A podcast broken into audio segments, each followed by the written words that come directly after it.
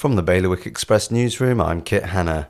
Guernsey's External Relations Lead Deputy Jonathan Le Tocq said that Lord Wolfson would be greatly missed by the Channel Islands following his departure from Boris Johnson's beleaguered government.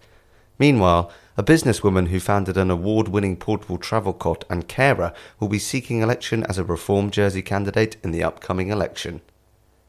Class A drugs have been found in cherry flavoured gummies, which retailers in Guernsey have inadvertently sold over the counter as CBD products.